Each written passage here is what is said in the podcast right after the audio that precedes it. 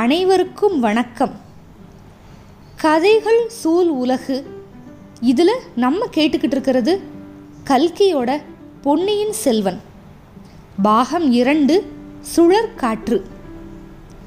வாங்க இன்றைய அத்தியாயத்தை கேட்கலாம்.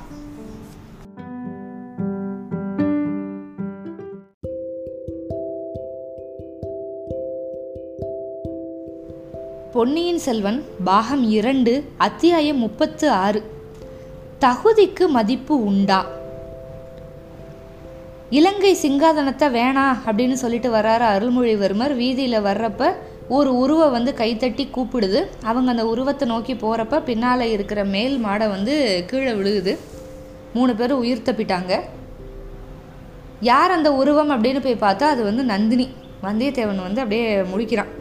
அடுத்து என்ன நடக்குதுன்னு பார்க்கலாம். இளவரசரும் நந்தினியும் நின்ன இடம், அதுக்கு வந்து பக்கத்தில் போகிறப்பவே அதை நந்தினின்னு பார்த்துட்டான் வந்தியத்தேவன். இப்போ ரொம்ப வேகமாக நடந்து போகிறான் அவன், ரொம்ப பக்கத்தில். அந்த பாதி சாலையை கடந்து அவன் அங்கே போகிறதுக்குள்ளே வந்து ஒரு இன்னொரு சந்தேகம் வேறு அவனுக்கு வந்துருச்சு.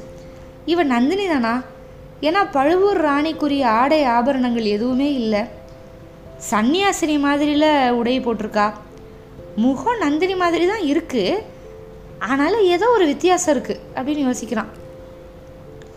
அவங்க நின்ன இடத்துக்கு வந்தியத்தேவன் போனதுமே அந்த பெண்மணி வந்து நகர்ந்து வீதி ஓரத்து வீடுகளுக்குள்ளே அந்த நிழலில் வந்து அப்படியே மறைஞ்சு போயிட்டான். வந்தியத்தேவன் வந்து பரபரப்பாக பின்னாடியே போக பார்க்குறான். இளவரசர் வந்து கையை பிடிச்சி நிப்பாட்டிட்டாரு. ஐயா, அந்த ஸ்திரீ யார்?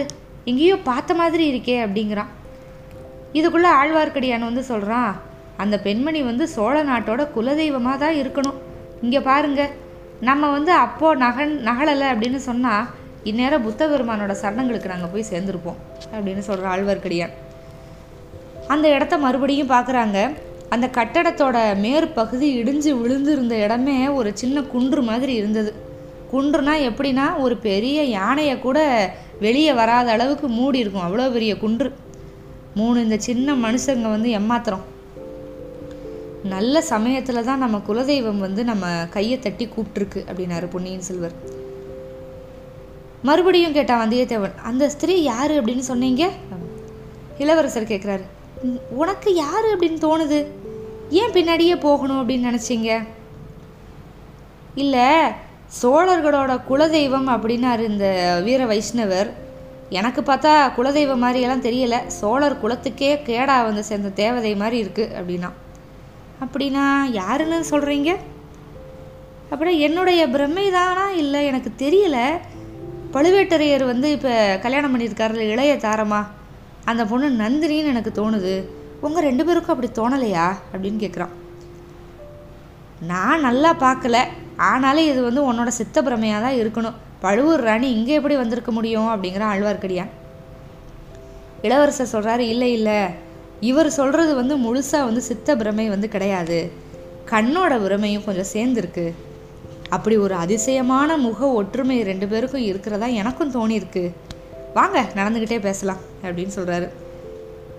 வீதி ஓரமாக வீடுகளோட நிழல்லையே நடக்காமல் இப்போ மூணு பேரும் நடு வீதியில் நிலா வெளிச்சத்தில் நடக்க ஆரம்பிச்சிட்டாங்க. கொஞ்சம் தூரம் நடந்ததுமே, இளவரசே, அந்த அம்மா கையை தட்டி உங்களை கூப்பிட்டாங்கள்ல, உங்ககிட்ட என்ன சொன்னாங்க அப்படின்னு கேட்டான் ஆழ்வார்க்கடியான். என்னை தேடி ரெண்டு சத்துருக்கள் வந்திருக்காங்கன்னு சொன்னாங்க. அவங்க என்னை கொல்றதுக்கு சமயத்தை எதிர்நோக்கி காத்திருக்காங்கன்னு சொன்னாங்க அப்படின்னு சொன்னார் இளவரசர். அடி பாவி, ஒருவேளை எங்கள் ரெண்டு பேரை பற்றி தான் சொன்னாலா என்ன அப்படின்னு வந்தியத்தேவன் கேட்குறான். அவர் சிரிச்சுட்டு, இல்லை இல்லை, நீங்கள் தான் அப்படின்லாம் சொல்லலை. அப்படியே அந்த ரெண்டு பேரும் நீங்களாவே இருந்தாலும் எனக்கு கவலை இல்லை. என் உயிர் வந்து ரொம்ப கெட்டியானது அப்படின்னு அந்த தேவி ஏற்கனவே என்கிட்ட சொல்லியிருக்கா. இதுக்கு முன்னாடி பல தடவை என்னை காப்பாற்றிருக்கா அப்படின்னாரு. ஐயா, அந்த ரெண்டு பகைவர்கள் யார் அப்படின்னு எனக்கு தெரியும். அவங்க வந்து இந்த பார்த்திவேந்திர பல்லவர் கூட உங்களை தேடிக்கிட்டு வந்தவங்க. அந்த இடிஞ்சு விழுந்ததில் மாளிகை, அதில் ரெண்டு உருவங்கள் வந்து தெரிஞ்சுது. அவங்களா தான் இருக்கணும் அப்படின்னா திருமலை. ஐயா வைஷ்ணவரே, இதையே முன்னாடியே சொல்லலை. சரி, நீங்கள் மேலே போங்க, நான் போய் அந்த இடிஞ்ச வீட்டை வந்து சோதனை போட்டுட்டு வர்றேன் அப்படின்னு வந்தியத்தேவன் மறுபடியும் திரும்புகிறான். இளவரசர் கையை பிடிச்சி நிப்பாட்டி, அவசரம்லாம் எதுவுமே இல்லை. அந்த பாழடைஞ்ச வீட்டில் அவங்கள கண்டுபிடிக்க முடியாது, அப்புறமா பார்த்துக்கலாம். நான் வந்து இன்னொரு உத்தரவு போடுற வரைக்கும் நீங்கள் என் கூட தான் இருக்கணும், தெரிஞ்சதா? இந்த பாழடைஞ்ச நகரத்தில் இன்னும் எந்த மூளை முடுக்கில் என்ன அபாயம் இருக்கோ யாரு கண்டது? வீர சிகாமணியே, உன்னை நம்பில நான் வேறு யாரையுமே மேய்க்காவலுக்கு கூட்டிகிட்டு வரல. இப்படி நடு வீதியில் என்னை கைவிட்டுட்டு போயிட்டா நான் என்ன செய்வேன் அப்படின்னாரு. இப்படி சொன்னதோ வந்தியத்தேவனுக்கு வந்து அப்படியே போதையாயிருச்சு. நான் தழுதழுக்க சொன்னேன், ஐயா இனிமேல் ஒரு கணம் கூட உங்களை விட்டு நான் பிரிய மாட்டேன் அப்படின் தான். நானும் உன்னை விட்டு பிரிய மாட்டேன், இளவரசருக்கு நீ காப்பு உனக்கு நான் காப்பு அப்படின்னு ஆழ்வார்க்கடியான். கொஞ்ச நேரத்தில் இவங்க இதுக்கு முன்னாடி இருந்தாங்கல்ல அந்த மகாசேன சக்கரவர்த்தியோட அரண்மனை, அங்கேயே வந்துட்டாங்க.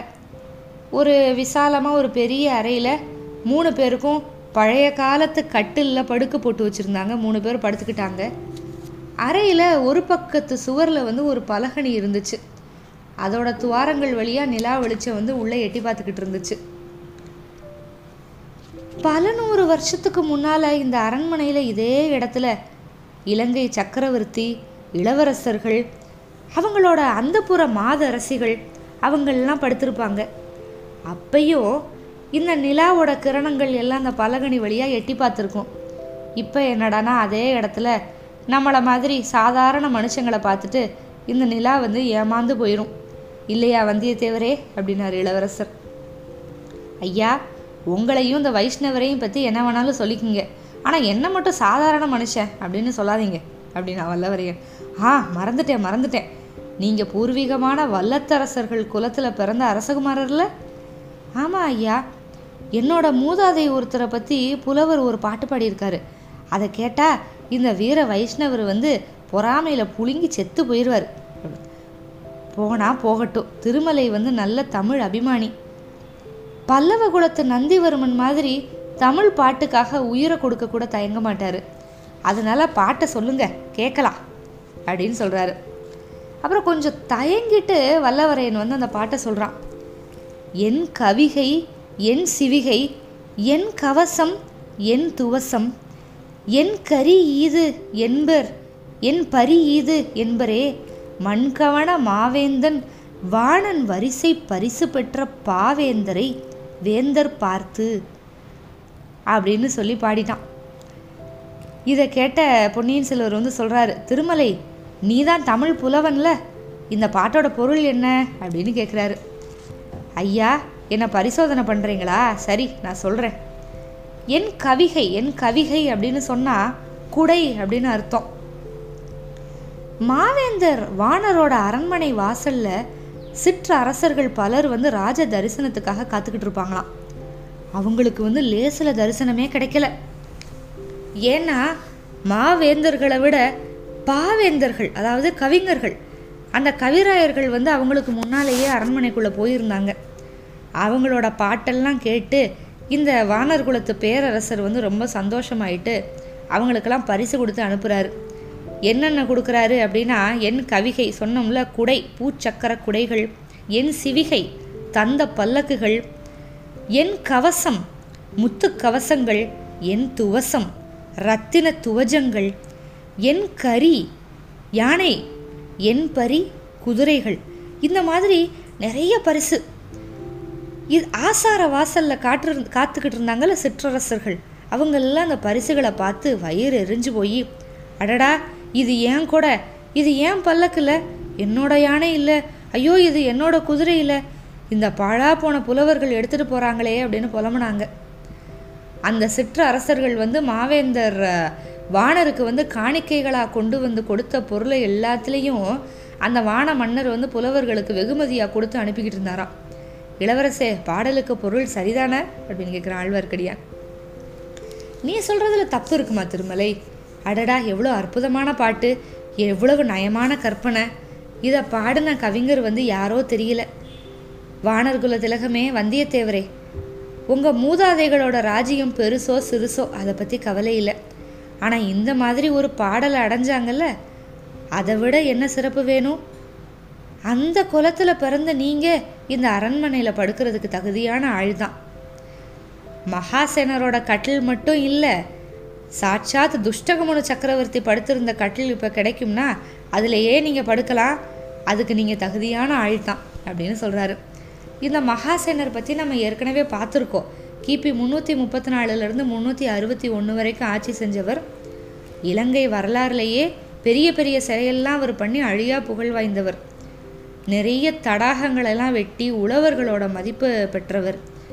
எப்படி வந்து நம்ம ஊரில் கரிகால் பெருவளத்தான் வந்து கல்லணை கட்டி புகழடைஞ்சாரோ அந்த மாதிரி இப்போ இருக்கிற பொறியியல் வல்லுநர்கள் கூட பிரமிப்பாக பார்க்குற மாதிரி மின்னேரியா நீர்த்தேக்கம் அதை கட்டினவர் வந்து இந்த மகாசேனர் தான். மின்னேரியா எங்கே இருக்குன்னா புலந்தருவை, அதாவது புலஸ்திய நகரம் பார்த்தோம், அதுக்கு வடமேற்கில் பதினேழு கிலோமீட்டரில் வந்து இருக்குது. இப்போ கதைக்கு வரலாம். வந்தியத்தேவன் சொல்கிறான், ஆமாம் ஐயா ஆமாம், நான் எல்லாத்துக்கும் தகுதி வாய்ந்தவன் தான். ஆனால் இப்போதைக்கு யார் தகுதிக்கெல்லாம் மதிப்பு கொடுக்குறாங்க? அந்த பிச்சுகள் இருக்காங்களே, இந்த இலங்கை ராஜ்யத்தோட கிரீடத்தை என்கிட்ட கொடுத்தாங்களா? வேணாம் அப்படின்னு சொல்கிற உங்களை பார்த்து தானே கொடுத்தாங்க. அப்போ எனக்கு என்ன ஆத்திரம் வந்துச்சு தெரியுமா? கிரீடத்தை தூக்கி என் தலையில் நானே வச்சுக்கலாமான்ட்டு பார்த்தேன். இந்த வீர வைஷ்ணவர் போட்டிக்கு வந்துடுவாரேன்னு சொல்லிட்டு சும்மா இருந்துட்டேன் அப்படின்னு சொல்கிறான். உடனே அருள்மொழிவர் வந்து கலகலகலன்னு சத்தமாக சிரிக்கிறாரு. அந்த சிரிப்பை கேட்டு வந்தியத்தேவனுக்கு சந்தோஷமாக இருந்தது. ஆனாலும் வெளிப்படையாக கோபத்தை காட்டிக்கிட்டே, சிரிச்சா மட்டும் சரியாக போயிடுச்சா? செஞ்ச தப்புக்கு பரிகாரம் என்ன அப்படின்னா, ஐயா வானர்குல திலகமே, சத்தியோ தர்மம் அப்படின்னு சொன்னனே, சிம்மாசனம் வேணாம் அப்படின்னு மறுத்ததுக்கு அது சரியான காரணங்கள்னு உங்களுக்கு தோணலையா? சத்தியம் தர்மம் இது பேரில் ஏற்கனவே எனக்கு கொஞ்சம் சபலம் இருந்துச்சு. இன்னிமே அது ரெண்டோட மூஞ்சிலே முழிக்கக்கூடாது, எந்த சம்மந்தமும் வச்சுக்கக்கூடாதுன்னு முடிவு பண்ணிட்டேன். அடடா, ஏன் ஏன் அப்படிப்பட்ட முடிவு எடுத்தீங்க? அப்படி என்ன கோபம் சத்தியம் தர்மத்துக்கு மேலே? கோபமெல்லாம் ஒன்றும் இல்லை இளவரசே. சத்தியம் தர்மம் அப்படிங்கிற ரெண்டு கண்ணியர் மேலே நீங்கள் காதல் கொண்டுட்டீங்கன்னு சொன்னீங்கல்ல, அதுக்காகத்தானே இந்த இலங்கை ராஜ்யத்தை வந்து தியாகம் பண்ணதா சொன்னீங்க. மற்றவங்க காதலித்த பொண்களை வந்து நான் மனசாலேயே நினைக்க மாட்டேன் அப்படின்னு சொல்லிட்டான். உடனே பொன்னியின் செல்வர் மறுபடியும் கட்ட கடன்னு சிரிக்கிறாரு. உன்ன மாதிரி ஒரு வேடிக்கையான ஆளை நான் பார்த்ததே இல்லை அப்படின்னாரு. ஆமாம் ஐயா, உங்களுக்கு வேடிக்கையாக இருக்குது, எனக்கு வந்து வயிறு எரியுது. இலங்கை சிம்மாசனம் வந்து உங்களுக்கு வேணாம் அப்படின்னா பக்கத்தில் நான் நின்று இல்லை, என் பக்கம் கையை காமிச்சு இவனுக்கு கொடுங்க அப்படின்னு சொல்லியிருக்கக்கூடாதா அப்படின்னா. அருள்மொழிவர்மர் வந்து சிரிச்சுக்கிட்டே இருக்காரு. சிரித்து ஓஞ்சதுக்கப்புறம் சொல்கிறாரு, வந்தியத்தேவரே, ஒரு ராஜ்யத்தை ஏற்றுக்கிறது என்ன அவ்வளவு எளிய காரியமா? அதுலேயோ புத்த பிட்சுக்கள் கொடுத்து ஏற்றுக்கிறது வந்து முறையே கிடையாது. இதுக்கு பின்னால் நிறைய விபரீதங்கள் வரும். மத தலைவர்கள் வந்து மத விஷயங்களோடு நிற்கணும். மத தலைவர்கள் ராஜரீக காரியங்களில் தலையிட்டாங்கன்னா அது மதத்துக்கும் கேடு ராஜ்யத்துக்கும் கேடு அப்படின்னாரு. மேலும் இன்றைக்கி எனக்கு சிம்மாசனம் கொடுக்க வந்த புத்த பிஷுக்கள் வந்து இந்த நாட்டில் இருக்கிற எல்லா புத்த மதத்தவருக்கும் தலைவர்கள் கிடையாது. இவங்க வந்து ஒரு கூட்டத்துக்கு தான் தலைவர்கள். இவங்க சங்கத்தை மாதிரி இதே மாதிரி இன்னும் ரெண்டு சங்கங்கள் இருக்குது. இவங்கக்கிட்ட நம்ம ராஜ்யத்தை ஒத்துக்கிட்டோம் அப்படின்னா இவங்க இஷ்டப்படி தான் நம்ம ராஜ்யத்தை ஆளணும். மற்ற ரெண்டு சங்கத்தவரும் நம்ம விரோதிகள் விரோதிகள் ஆயிடுவாங்க அப்படின்னாரு. இப்போவாது வல்லத்து இளவரசருக்கு இந்த நிலைமை புரிஞ்சதா அப்படின்னு ஆழ்வார்க்கடியான். புரிஞ்சிச்சு புரிஞ்சிச்சு, அங்கே விஷ்ணு பெரிய ஆளா சிவன் பெரிய ஆளா அப்படின்னு சண்டை போடுற மூடர்கள் மாதிரி இங்கேயும் இருக்காங்க அப்படின்னு புரிஞ்சது அப்படின்னா வந்தியத்தேவன். சரி சரி, நீங்கள் ரெண்டு பேரும் இங்கே சண்டை போட ஆரம்பிச்சிடாதீங்க, இரவு ரொம்ப நேரம் ஆயிடுச்சு. அதோ பெரஹரா ஊர்வலம் முறு முடிஞ்சு ஜனங்க எல்லாம் கலைஞ்சு வர்றாங்க, சத்தம் கேட்குது, இனிமேல் கொஞ்சம் தூங்கலாம் அப்படின்னாரு இளவரசர். எனக்கு தூக்கம் வராது, நடு வீதியில் கையை தட்டி கூப்பிட்டு நம்ம உயிரோட சமாதி ஆகாமல் காப்பாற்றின அம்மா யார் அப்படின்னு சொல்லி தெரிஞ்சாதான் எனக்கு தூக்கம் வரும் அப்படிங்கிறான் வந்தியத்தேவன். அவள் யாருன்னு எனக்கு இன்னும் தெரியாது, ஆனால் அவளை பற்றி எனக்கு என்னெல்லாம் தெரியுமோ எல்லாத்தையும் நான் உங்களுக்கு சொல்கிறேன். கேட்க ஆசையாக இருந்தால் என் பக்கத்தில் வந்து உக்காருங்க அப்படின்னு சொல்கிறாரு இளவரசர். இப்போ நமக்கும் ரொம்ப ஆசையாக இருக்குல்ல, ஏன்னா நந்தினி மாதிரி வேற முகஜாடை இருக்குது அந்த அம்மாளுக்கு. அவங்கள பற்றி நிறையா தெரிஞ்சுக்கலாம். காத்திருங்கள் அத்தியாயம் முப்பத்தி ஏழுக்கு. நன்றி.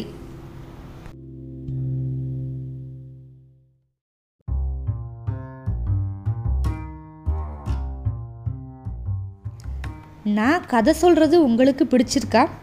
அப்போது இந்த பாட்காஸ்ட்டை லைக் பண்ணுங்கள், ஃபாலோ பண்ணுங்கள், ஃபேஸ்புக், இன்ஸ்டாகிராம், ட்விட்டர்லேயும் எங்களை ஃபாலோ பண்ணுங்கள். மிக்க நன்றி.